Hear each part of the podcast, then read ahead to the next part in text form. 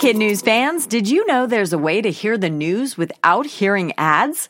Parents and teachers can subscribe to Starglow Plus on Apple Podcasts to not only ditch the commercials, but also unlock access to future bonus episodes and other exclusives from the Starglow Media Network. That means ad-free listening of kid news every weekday, plus ad-free episodes of mysteries about true histories for riddle-obsessed adventurers, girl tales for a fun spin on fairy tales, Musicland stories to help young music lovers catch the beat, and audiobooks adapted for young listeners with classic titles, including Little Women and Moby Dick.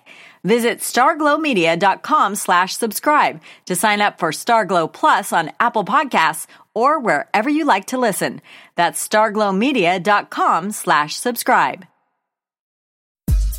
Good morning and welcome to Kid News. I'm Tori. It's Tuesday, May 7th, 2019. And we begin with Great Britain and the world celebrating the birth of a game changing baby. The latest royal arrived early yesterday morning weighing 7 pounds, 3 ounces. He's not yet been named. That's expected in the next few days, nor has he been photographed. Unlike royals before him, Prince Harry and his wife Meghan Markle plan to celebrate in private before sharing their newborn with the cameras. Also different this time around, the new arrival is the first half American baby and the first biracial baby ever born into the royal family. He's also seventh in line to the throne behind Harry, but it's not yet known if he'll get the title prince. That'll be up to Queen Elizabeth. The first pictures and maybe a name are expected tomorrow. First, it was bats dive bombing the basketball court. Now we've got bees bombarding a baseball field. A game between the Giants and Reds had to be delayed for 18 minutes yesterday when a swarm of stingers descended on Great American Ballpark in Cincinnati. No one got stung. It was more annoying than anything else. Groundskeepers couldn't clear all of them, but managed to get the game underway in fairly short order. The invasion and delay had no effect on the home team Reds. They hit a pair of home runs and scored five times off Giants pitcher Drew Pomeranz in the very first inning. It's not a show for kids, but you don't need to be a fan to see the humor in a mistake on the set of Game of Thrones. For those who don't know, the whole plot is set in make believe medieval times with flying dragons and knights on horseback, no running water, no electricity, so it's obviously taking place long before Starbucks was a thing. Even so, a grande sized cup of coffee with a cardboard sleeve and everything was clearly visible on a table in front of Daenerys, Breaker of Chains, 17 minutes into episode 4. The episode reportedly cost $15 million to shoot, and yet no one on set noticed. The internet sure did, however, and proceeded to have a field day. No response yet from producers.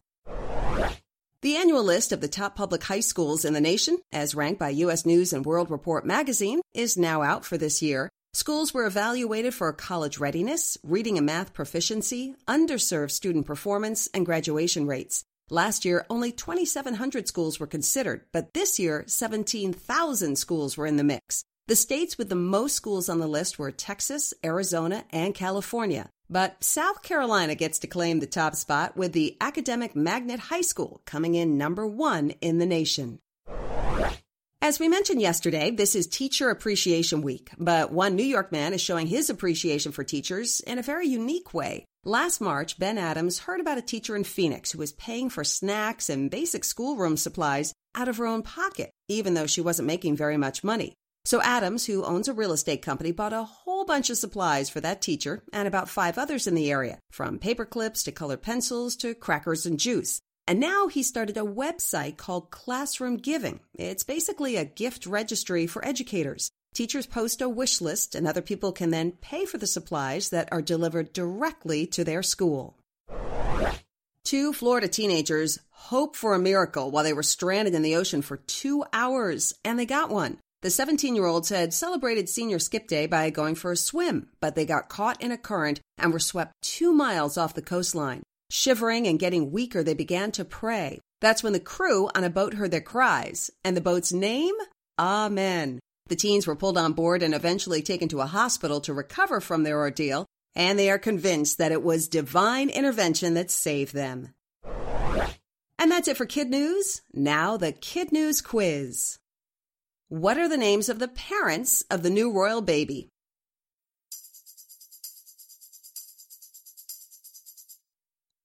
Prince Harry and his wife, Meghan Markle.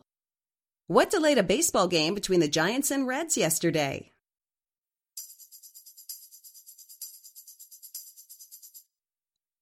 A swarm of bees. What was accidentally left visible in a Game of Thrones scene?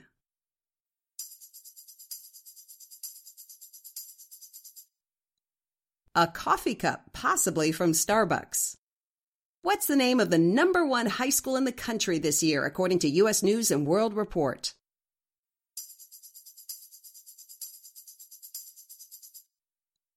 Academic Magnet High School in South Carolina.